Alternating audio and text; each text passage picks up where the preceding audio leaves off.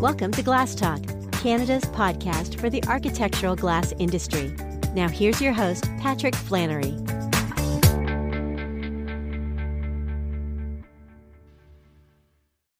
Well, hi, everyone. It's Pat Flannery. Today, I had a great conversation with Professor Phalguni Mukhopadhyay from the University of Victoria. Uh, he is a building science professor there who recently uh, won ASTM's uh, Professor of the Year for his work with thermal testing. And uh, we had a really interesting uh, sciencey discussion about his uh, work out there. Um, he's doing uh, some neat things with uh, thermal testing, with thermal modeling, also looking at embodied carbon. Um, and we got into, I guess, the weeds a little bit about about the standards and the science around some of these things and um, what the uh, implications are for uh, the future of how we look at uh, thermal transmission through facades and building envelopes, and uh, what kind of design things we might need to keep in mind as we uh, build these products uh, going forward with higher energy efficiency standards and and new embodied carbon standards that are going to be coming up, I think, in a lot of the standards. So please enjoy my conversation with Professor Phalguni from the University of Victoria.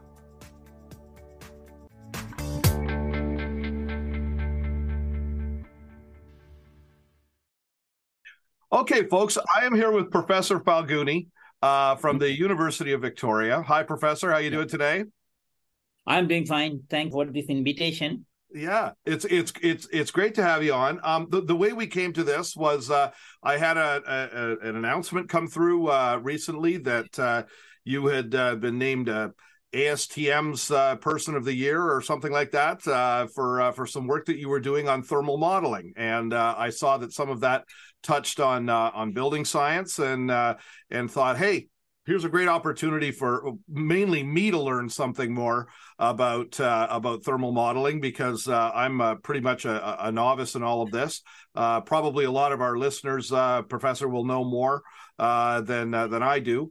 Uh, but uh, you know, there's there's there's a lot of people that uh, also haven't uh, haven't touched this very much, but may have to soon uh, with the way that things are going with energy codes and uh, and some of the uh, the different tiered approaches that are coming through these days. So let's let's start off, I guess, first of all, with uh, you just giving us a little introduction of of yourself and your your work there at the university.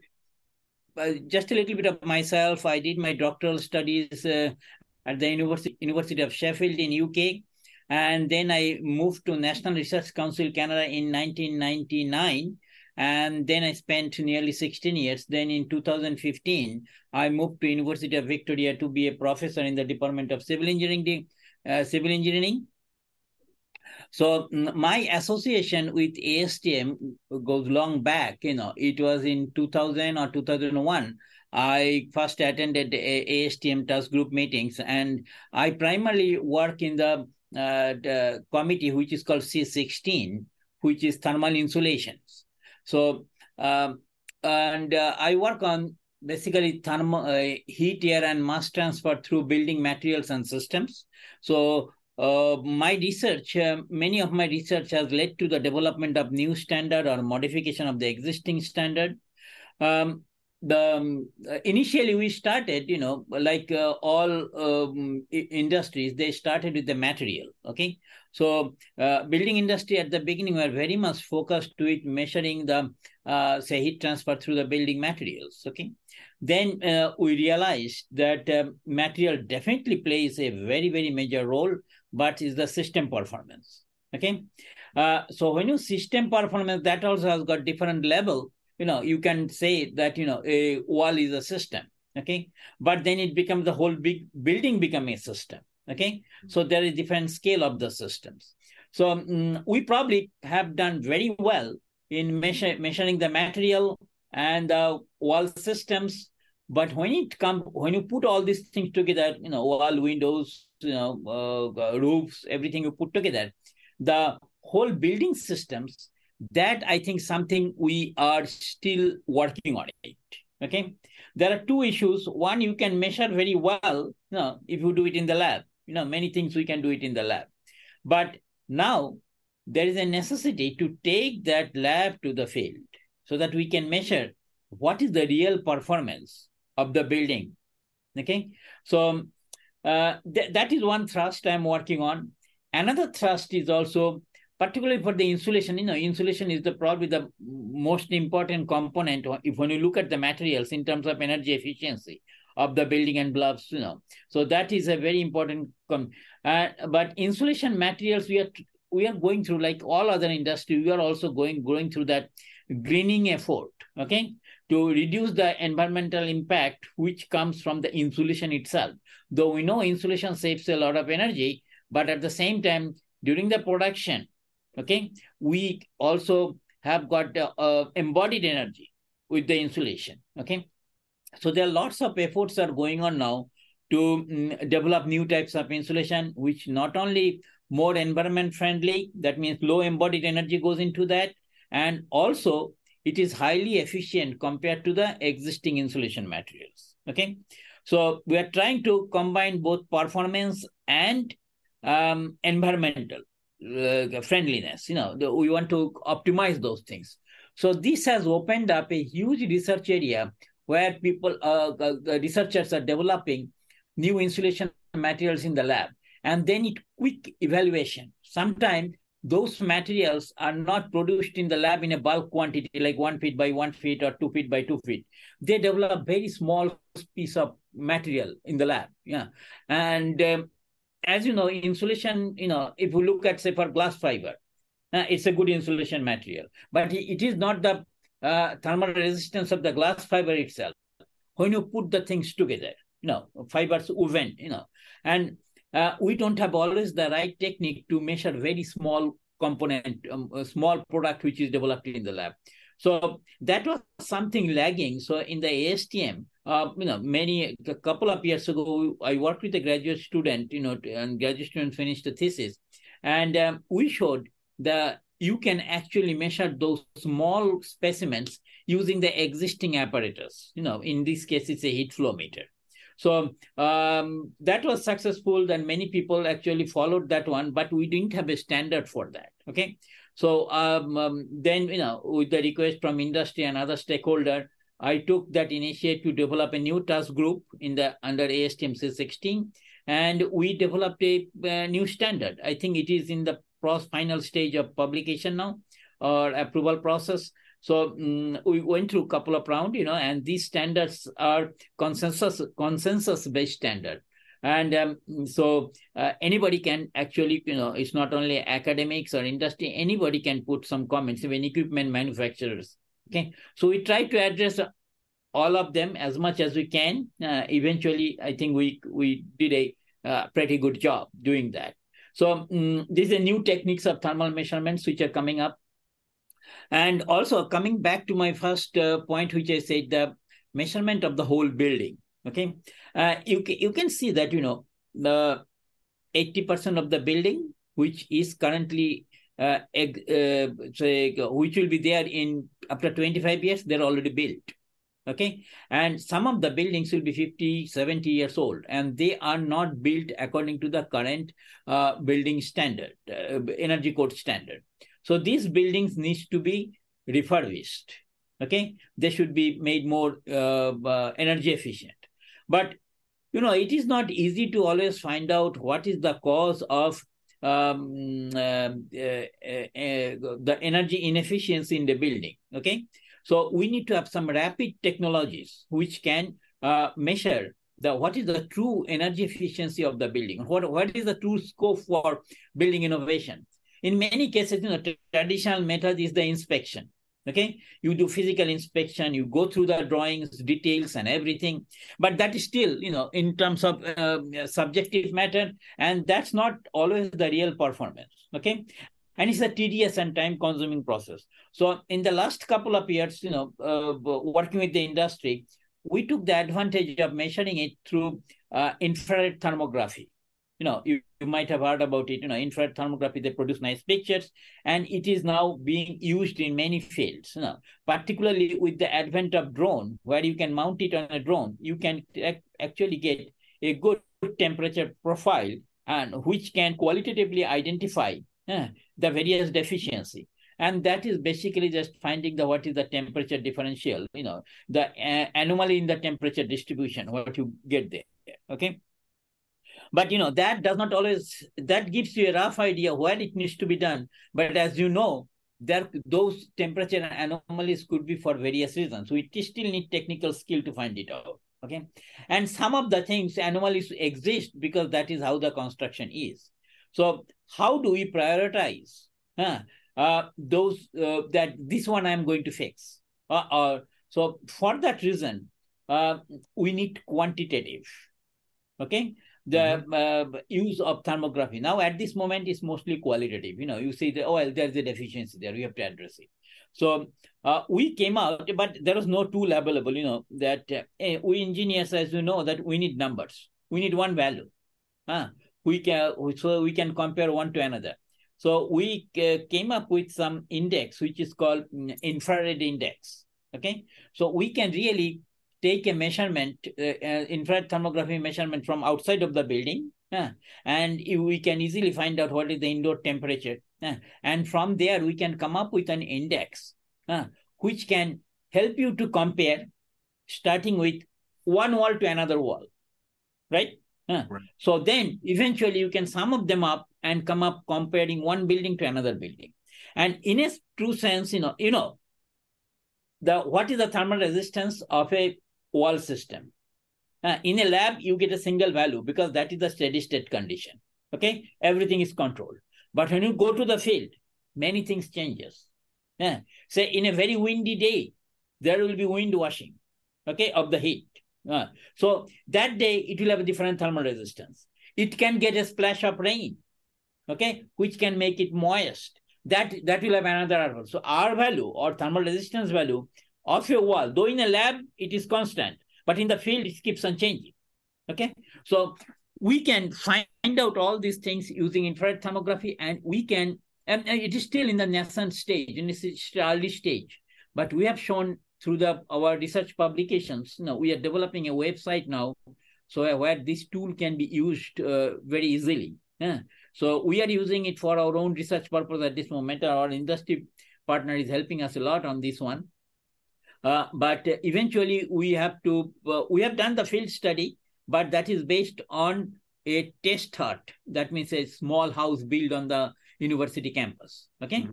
Uh, but we want to do more studies you know, so that we get repeatability. We have already seen the repeatability on that house, you know, doing measurements in various days.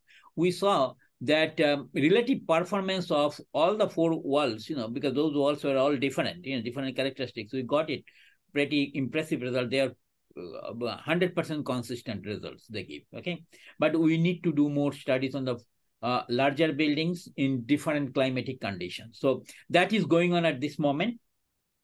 And um, another things also we are working on it is uh, uh, another weak point of the building is uh, building envelope is the mm, thermal bridge. No, yep. thermal bridge is basically a shortcut uh, for heat loss and we don't have very reliable method how to measure it. Okay? We have got theoretical method but not um, mm, uh, in the uh, lab and all these things. Okay? So we are working with again another industry partners you know the, who are strongly involved. You know these partners are involved in developing those um, thermal bridge guidelines. Okay? Uh, so uh, th- those results are all developed through numerical simulations. But we are develop some techniques how to measure it how to analyze those results i think th- because as the buildings are getting more insulated we are ma- uh, using more uh, energy efficient windows doors and uh, the weak point is becoming now thermal bridges okay? Uh, so adding more insulation uh, uh, probably doesn't make much sense because our building code gives a good direction on that one. And now i think we have to tackle these two issues which i'm working on. One what is the true field performance? Another is how to uh, measure and reduce the heat loss through the thermal bridges. Okay, okay. that's probably the first starting point for our discussion.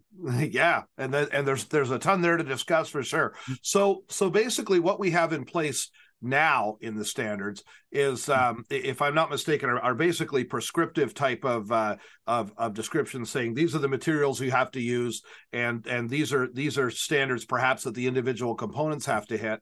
but what you're if, if i'm correct what your endpoint is looking towards is someday you're gonna you're gonna point a, an ir camera at the at the facade you're gonna identify uh, uh, what the I don't know some you have to generate some kind of average or use your index to identify just how how heat leaky it is, how how much thermal resistance there is, and then this is going to conform to uh, is going to have to conform to a standard uh, that uh, I guess will be written at some point in the future. With that, is, is that is that accurately where we're trying to go with that, this? That, that's absolutely correct. What we are trying to do is that um, now all the measurements are based on the laboratory measurements. We want to measure in the on the field, and we'll be using infrared thermography for that. And um, uh, eventually, you know, before you go to the standard, we have to do more research on that one, and then eventually we will develop a standard how to use infrared thermography for quantitative analysis of building uh, envelopes uh, system and components performance. And um, that can be used to, you know, to make the decision on that uh, which building needs to be retrofitted which one needs to be retrofitted. At this moment building retrofit simply be based on the what is the physical or drawing board calculations or uh, physical uh, inspection or drawing board calculations and or just looking at the uh, age of the building or how much energy is being used by the buildings okay? Mm-hmm. so these are the things but these are not really absolute uh, me- uh, uh, performance measurements okay? So we have to, to really look into the um, what is the happening in the field okay? Yeah for sure. And and you know i know that um, i know that a lot of uh, my, our listeners here would uh, would would really appreciate having something that was uh, that that was simpler and and and more accurate to be able to use. And, and another thing they'd appreciate that you had talked about uh, earlier was um, the ability to test smaller samples uh, even on the components um, so, so it, it, describe to me a little bit about about how you arrived at the conclusion that that would be okay. Whereas for a long time in this industry, there's been the assumption that if you tested a certain size, that's got to be the size, and if you want to change sizes to any great degree, you're going to have to make you're, you're going to have to retest essentially right? Um, um, or or or it was very difficult to scale things up. Can can you describe for me how you arrived at at, at some of the idea that maybe we'd be able to test smaller sizes and arrive at accurate results? Yeah, this this method is uh, basically for in the cases where you cannot get bigger specimens. Okay, mm-hmm. so the way we did is that um, sometime uh, we first calibrated this method. Uh, there is a need to calibrate your measurements. Okay, we calibrated the method uh, by using the known products. Okay, so we have got known products which we tested in small scale. Then, uh, of course, small scale and big scale, the results will be different. Okay, but we corrected those things based on what we got from the known products. Okay, and um, and unknown products, you know, uh, they may have a different thermal conductivity or something like that, but we always calibrated it to a material which has got similar density okay? So that helps us you know that you are not going too much out of the range. Okay? Mm-hmm. we are not saying you to use this method for the uh, anything to promote your product or uh, try to do quality control in the manufacturing plant. That is all full scale. Okay? But this is when you are developing a product in the laboratory uh, you want to get a quick idea what what range you are getting okay?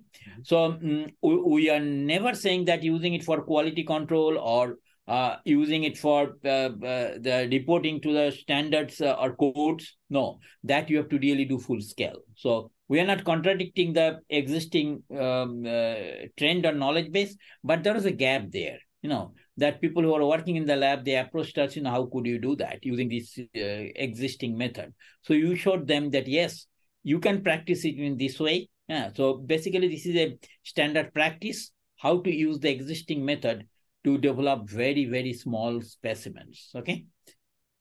Mm-hmm. And just to scale up, um, how much uh, how much variation did you see when you when you scaled up uh, uh, from from from the small test? Was it, uh, it, do we see a day in the future where it might become accepted that you know you could you could you could have a range of variants but uh, but but the standard might accept and i mean this is again future standard writing but i mean i mean you might be able to accept um, something uh, uh, a smaller test scaled up to something larger Um, Patrick, I would love to say you yes to everything, but the real life is that uh, there are far too many parameters involved in thermal measurements. Okay. Yeah. So, um, starting from the equipment, then the material, then also the person who is doing the test. Mm-hmm. Okay. And what, what are the test conditions? So, these are the four things I can immediately think about it. Okay. And uh, um, how accurate is the small specimen is that? It depends on Mm, how small is the specimen or how big is the specimen small is a relative word even smaller is a relative word too so what we saw in a practical sense starting from say two inch by two inch specimen uh, to four inch by four inch specimens. Um, again i will restrain to put a single value to that uh, it could be you know, as low as 5 to 5 10 percent to 20 25% difference. Again it depends on how you manufacture specimen how you assemble the specimens and all this in the test assembly. Uh, so but you know for the people who are developing the product they are not uh, looking for uh, 2 3% performance improvement okay? They're looking for 10 15 20 50 percent performance dif- uh, uh, difference. So if they get a rough idea you know that what is that product is i think then they can go to the next stage of product development okay? So um, uh, that, that much i can say at this moment you know but uh, you know this is something you know uh, the standard development is one thing then you know you have to keep keep continuously work on it yeah. Uh, because more and more people you will be using it okay? And they will bring feedback to the task group. And as a task group chair that is the astm task group chair you know astm has got a rigorous process to do that you know. It's consensus but at the same time it's very rigorous too. And it's a live document you know you meet every six months to review the standard. Anybody can bring the issues that this is what we observed during the test method and how to incorporate it in the current practice. So um, that process will go on. You know, some of the ASTM standard we are working for probably last 30, 40 years, it still get revised every one year, you know, uh, every one year because somebody has pointed out something from their experience. Okay. Mm-hmm. Yeah, and it, and it, it, it, you know, if the differences could be as high as 15, 20 percent type thing, that's that's something that yeah, you're right. I, I mean, a, full scale mock up still remains uh, uh, kind of necessary because um, you know these these days we're trying to shave uh, very small uh, numbers off. You know, for instance, U values uh, uh, of, of, of glass and uh, and to uh, you're typically operating in the area of of five five percent improvements in some case just to get down you know if you're if you're at a point one you want to you know want a point oh eight well you know this is what you have to do. So uh it's it's you couldn't you you have to be uh i think fairly precise on the testing if uh if it's going to be accepted for certification purposes right?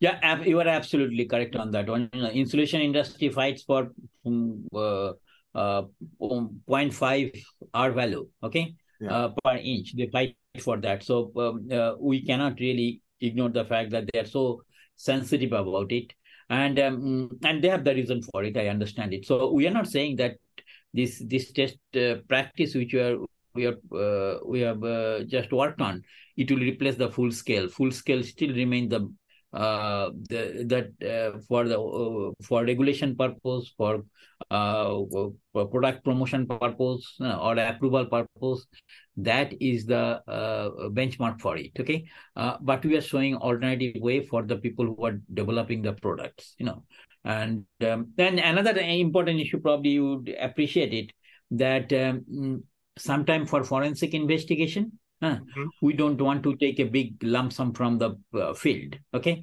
And uh, if we, in that case, you know, the, the small space, in absence of anything, this gives you a ballpark value. Okay. So otherwise, you will not know what the real value is. Okay. So, uh, so that could be another way of looking into it. This question also came during the task group meeting that we should also, uh, this uh, practice could also help uh, the for forensic investigators. Hmm, yeah, for sure. How um, when you're trying to deal with those discrepancies that creep in in the field, um, like like you say, from one day to the next, from one hour to the next, things things things can change on the building. Uh, uh would that just be handled by generating a, a number of tests and, and, and averaging them over time, or something like that? Yeah, what we are trying to do here, see, mm, when you go to the field, okay, the field performance every day will be different, okay, but is it consistent? Okay, right. so for example, wall A is bet is has got higher R value than wall B. Okay, so we have got four walls A, B, C, D. They have got a ranking one, two, three, four based on their R value. Mm-hmm. In different days or climates, are we getting the same ranking? Okay, that is the acid test, in my opinion. Okay, they will have a different one. Okay, but what we saw, yes, on five days in different months, different time of the day, we still got the same ranking. They're not the same R value, but the same ranking. Okay, so that's it's a quantitative relative quantification. I will say relative quantification. They showed the same ranking.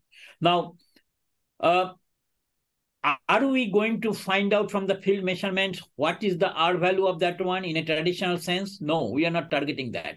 Right. We, our target is decision making. Which wall I try to improve. Okay, we know what we measure in the lab.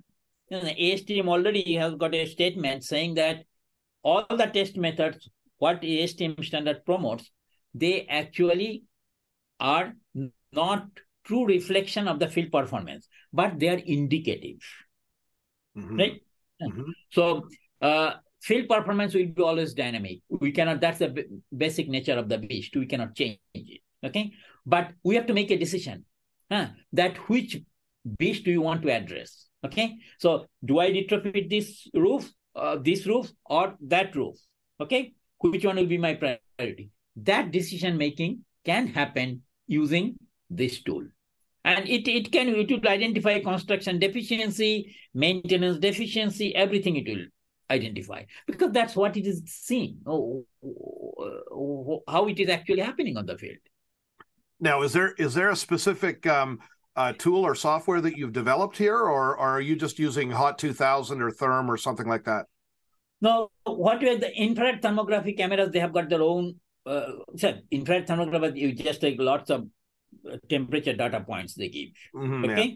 so you have to analyze it in your own way. Oh, okay? Oh, okay. And most of the infrared thermography they will convert those data points to and um, this uh, uh, to a temperature data you know you can get a file from the softwares okay? And they have got other subsidiary you know uh, ancillary tools also who, which will allow you to process those things. But we have developed we took those data eh, and we have developed our own algorithm to do that okay? Oh. to come up with that index okay? Uh, it's very user friendly and we are trying to say it you know that uh, uh, what we are tra- what is our vision is that we take that data say you take a picture on the phone you know it's like a nowadays in the iphone you can have a dongle which will g- allow you to uh, do the thermographic measurement okay? Mm-hmm. Uh, so you can take that picture uh, and it will create a file. Then you can upload that file uh, mm-hmm. say you have measured four or five walls. You can upload those five files and you can click the button for each wall system it will give you an index huh? and they can rank them that this is the five wall this is the rank okay and then you know i'm not saying that everything you know we don't need engineers just take the picture and put that you need a lot of engineering judgment huh? that which picture to upload okay like you know, you know a professional photographer knows where to focus right huh? so like an engineer will also know only thing it will do is it will empower the energy auditor or building inspector more because now they don't have to do all these drawings, all, all these things. They have to go there, take the picture. They will still be using their knowledge of building science. Uh, that which picture to upload, what is the quality of the picture, what is the condition, when to take the pictures, uh, the thermographic pictures, and then it will save their time and cost. And for end users, it's a quick and inexpensive uh, decision making process.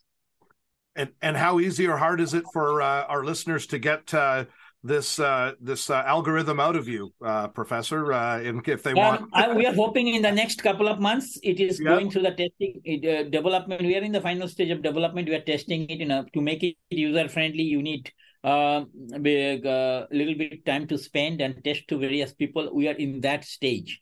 In a couple of months, we we, we should be able to host it on uh, UVic website as oh. a trial basis. Okay. Fantastic, fantastic. Yeah, because there's a, I mean, there's a lot of uh, a lot of people out there who are pretty frustrated with uh, yeah. Hot 2000 and Therm, and uh, if you've got uh, something better coming along, well, I mean, no, I know they do different things, but it's it... no. I'll tell you, Hot 2000 and Therm, they have got their own use. They are uh, modeling based but mm-hmm. this one based on field uh, performance measurements. They're actually they complement each other. They can validate okay. some of the hot 1000 or 2000 and Therm measurements. I'll never say that you know you don't use this one you know. If uh, uh, professional will know that each tool has got its own merits and use okay? Fantastic. So yeah so the idea here i guess is um is rather than you know it's it's not a matter of it's not a matter of looking at the facade and generating uh, actual numbers of like you say the R values or the U values or, or or any of that sort of thing.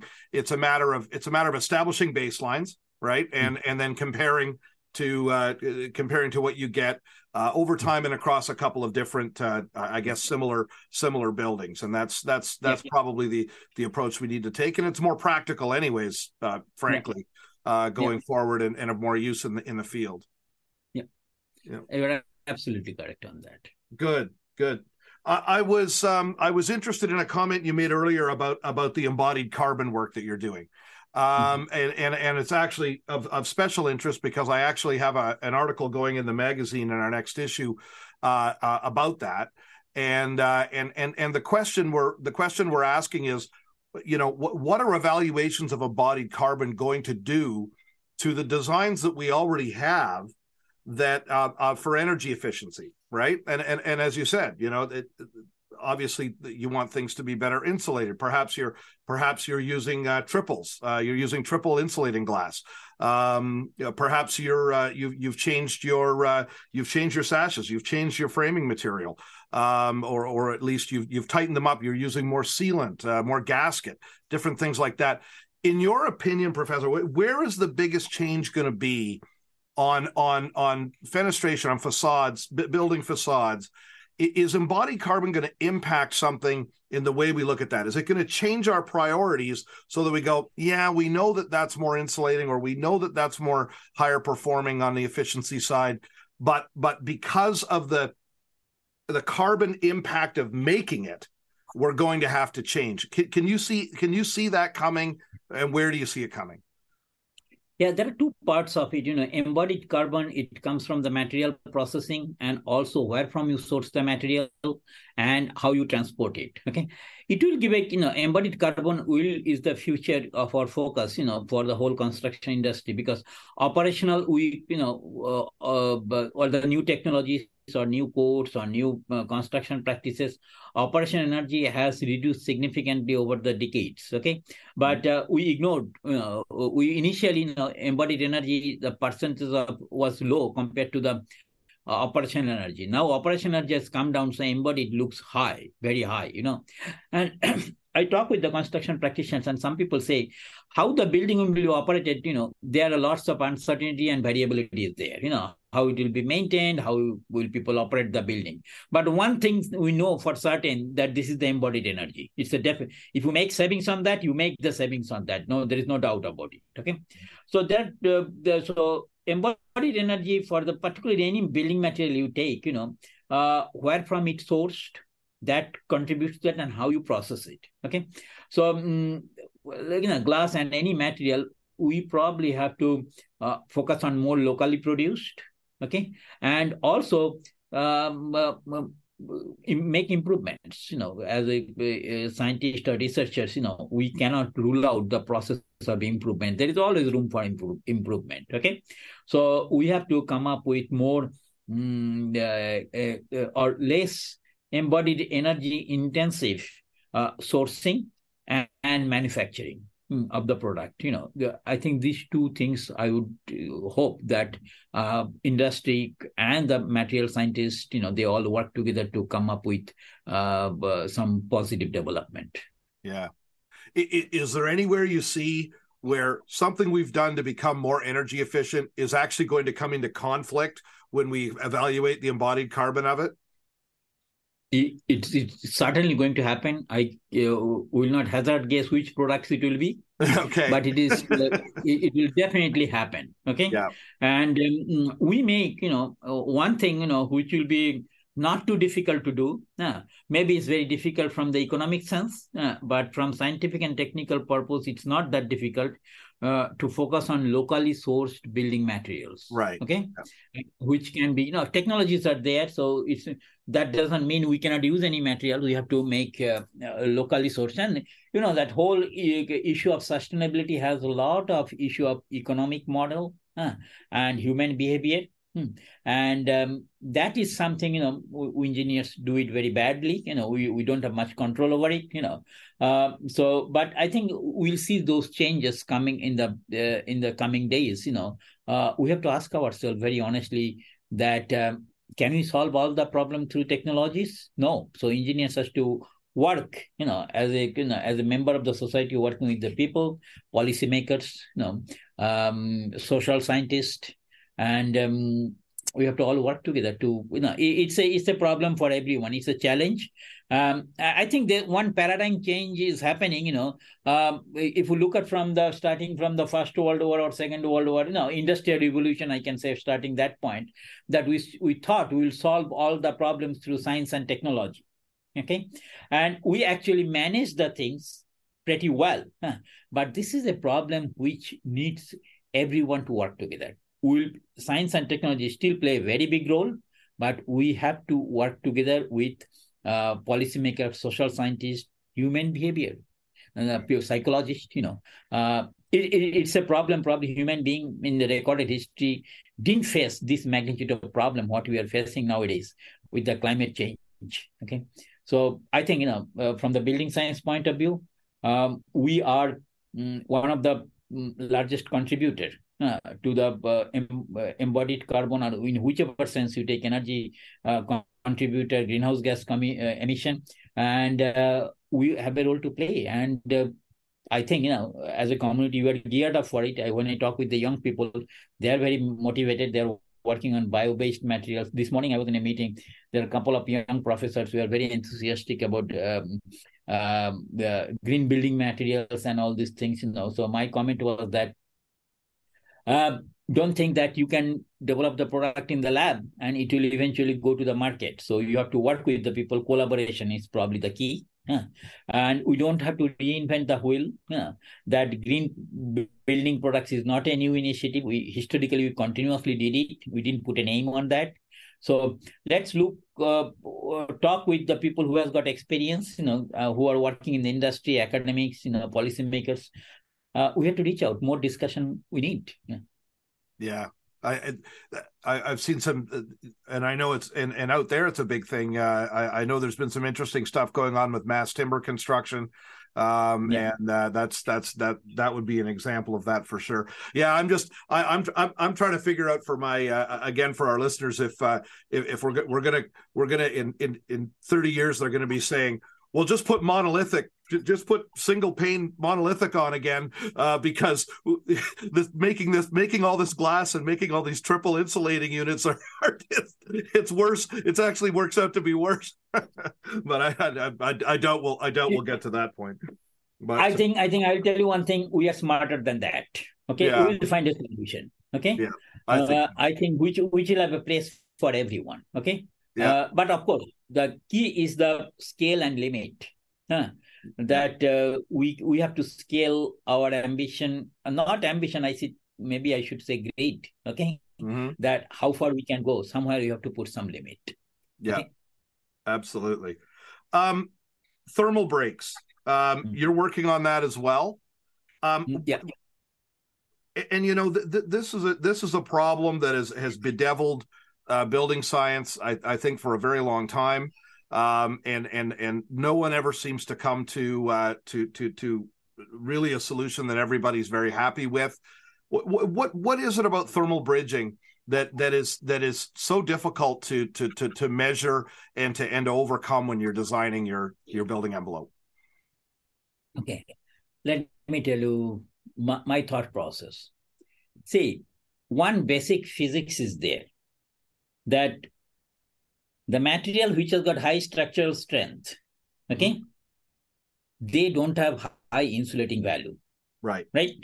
So you need to make the building energy efficient, but you also make it stronger to stand with all the structural load which comes along.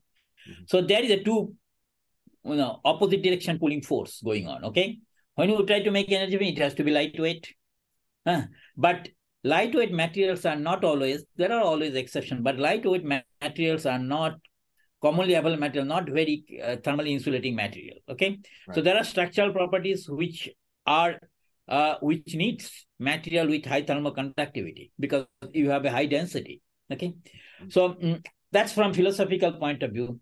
Practical point of view is that uh, we have to optimize hmm, that how much thermal bridge we can have.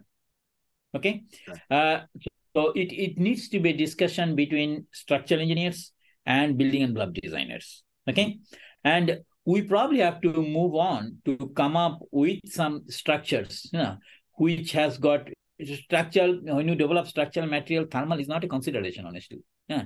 you talk with the structure they are looking at the strength they are looking at the durability they are looking at the ductility you know for earthquake resistant design. But there is no discussion of the uh, heat transfer okay? So we need to open that discussion. You know scientifically we can measure most of the things. I will not say everything. We can measure how much it is losing you know from practical point of view. But I think there is a discussion need to be done between uh, structural engineers and uh, thermal uh, engineers. So if in the structural, when they develop the materials and all these things, if we have the thermal properties, uh, it is a part of product development process. I think we'll have a better solution for that. You know, thermal. There are commercial thermal breaks available. You know, sometimes the complaint I get from the uh, practitioner that is too expensive. Okay, yeah. Uh, but what we are doing in the lab, we are trying to develop similar kind of product or even better, uh, which you can don't have to buy as a assembly. You can develop by yourself on the construction site. And uh, so that you can use those things, particularly for the balconies. You know, balconies are in the Western Canada. People have got houses have got balconies, and they're a heat, yeah, huge source of heat loss. Right. Yeah, and and I've I've seen some um, I'm seeing some pretty cool balcony breaking technology out of Europe, um, where they have um, uh, it, it, it's almost like a joint in the uh, in the joist that comes out and holds up the um, and and holds up the the concrete. Like they pointed out that the you know the concrete balconies on a high rise are basically mm-hmm. massive heat fins. I mean they're they're they're, they're terrible, right? They just they're mm-hmm. they're radiators uh, essentially for for sucking the heat out. And so and so they they had this system I can't remember the name of the company now, but they had this system where there was there was a break, like the basically the hmm. the actual joist itself, the structural member holding the concrete, actually actually had a break in it with a different material uh, in there. I, it must have been some kind of plastic. Um, it seems seems hard to imagine it would be as structurally good, but anyways, whatever. I guess it was okay, mm-hmm. and um, and uh, and they had that in there. But everybody in the room kind of commented like, "What's the cost of that?" I mean, that's you know that that that's got to that's got to become very very mm-hmm. expensive doing it. Are, are there are, are there mm-hmm. technologies you're excited about that you think are really going to uh, really going to improve thermal uh, thermal performance either, either on breaks or, or just generally on facades? Have I think that, that, that, you know, it's, it's not a single technology; it's the design, how you design it. Okay, mm so it's the design is the issue there, you know, and the, of course the cost plays. You uh, thermal thermal breaks you cannot remove it as long it will be removed one day when you have got lightweight. Huh? Um, and uh, uh, the highly strength materials for structural components, which is um, I don't see it's happening immediately future, but at this moment you have to de- uh, depend on the design, cost-effective design. Uh, I think theoretically we know, you know, uh, in the lab we know how to make the most efficient thermal breaks, Uh, but um, practically the cost and other design issues comes into there. I think that is what I'm trying to do. I've got an industry partner. I'm working with that so that if the things which we are developing and we are measuring, you know, also in the lab, if uh, they can take it to the real life application. You know, there, as you know, you know, our uh, field it takes time because it needs a lot of validation. Yeah, it's not because you publish a paper that will be applied you need to go through various process through that you know. And you know i quite appreciate it the way that the, our construction industry work it has lots of codes rules and regulation. And at the end of the day building has to be safe right? Mm-hmm. yeah, so sure. safety so the, the, concern about safety you know uh, makes the things you know a uh, little slow apparently but you, we appreciate it that how you put safety as a prime concern for our industry. So if money were no object and you were going to and you were going to you were going to make the as as thermally broken a facade as you possibly could. Um like t- tell me about some of these fantasy projects you're working on in the lab. I feel like i'm on the verge of a major scoop here. Uh tell, uh, like like what would it be like a carbon fiber? Like what what what's the what what's the what's the answer to make a really great thermal break without without having to worry if, if you're not worried about the economics? Okay let me tell you one thing. One thing I'm working on it. I don't know how feasible it is, but it's still in my very early stage of the work. Mm-hmm. See, climate is changing, right? Mm-hmm. Mm-hmm. Uh, no, you can say that climate was always variable. Okay, so U value or R value of your wall and roof is a constant value, right? Uh, you you have got the same. But if the drama, drastic change in the climate happens, then you have to uh, have dynamic R value or U value of the wall. Okay. So, yeah. So, you know, if you're highly insulated building, uh, uh, you can get overheating in certain cl- climatic condition and operational condition. Yep. So if we can adjust uh, the insulating value, I'm not going to tell you how we are going to do that. You know, people who are working on this, they will know that. You know, uh, they are not still yet cost effective. You know, and they are mostly conceptual and numerical based. You know, uh, things. So that is our fant- my fantasy project. If not available, I will try to develop a system where the insulating value will change based on the indoor and outdoor temperature. It will have an algorithm. It will find it out what should be the optimum uh, R value or U value, and it will adjust accordingly. Okay. Cool. So that is probably it's active control. You know, it's not the passive control; it's active control. Um, mm, so that is probably if the money is not the matter. Uh, I will work on that. You know, I'm I'm working theoretically on that, and I have got some idea to take it to the next stage, and that is probably needs uh, half a decade, half a five five to ten years work. Yeah. I've thought that many times that the surface was really being scratched with the mm-hmm. possibilities mm-hmm. for dynamic glazing, um, and yeah. uh, and it's it's mainly used just for color and shading you know, yeah. in, in, a very sort of straightforward way mm-hmm. now.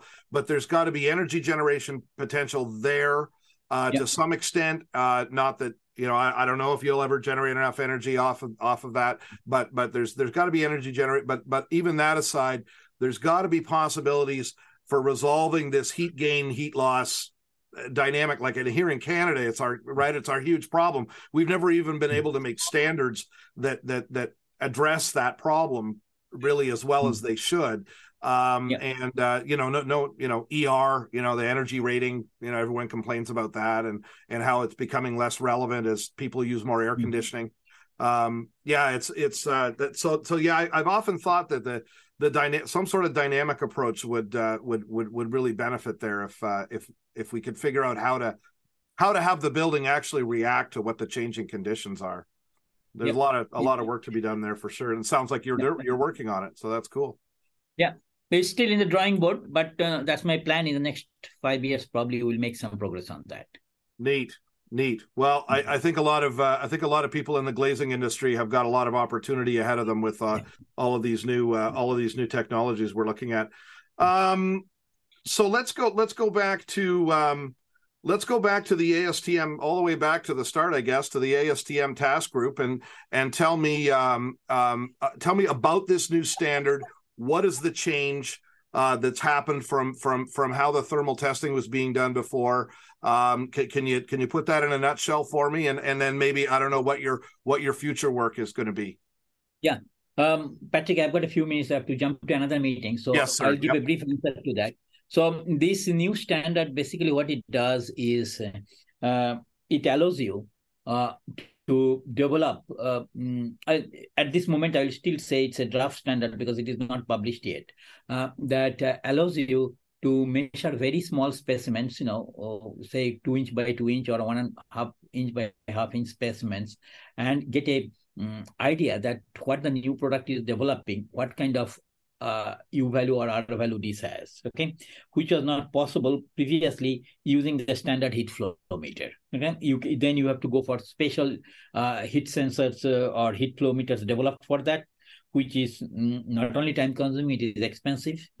So, and also for forensic investigators, sometimes they collect small specimen um, the, from the field and they don't know how the product is, what is in the lab, and what how it has aged over the years.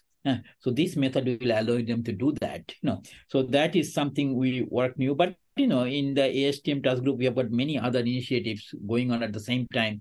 Probably mm, uh, that will be another uh, meeting with you sometime.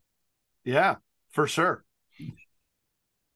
Professor Phalguni, Mukhopadhyay, thank you so much uh, for coming on and uh, and explaining all of this to us.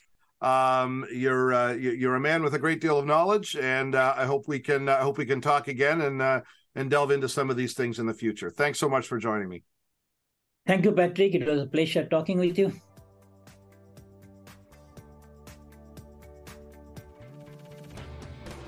Thanks for listening to Glass Talk.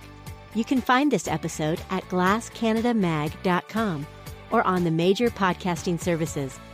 Glass Talk is a presentation of Glass Canada Magazine and Annex Business Media.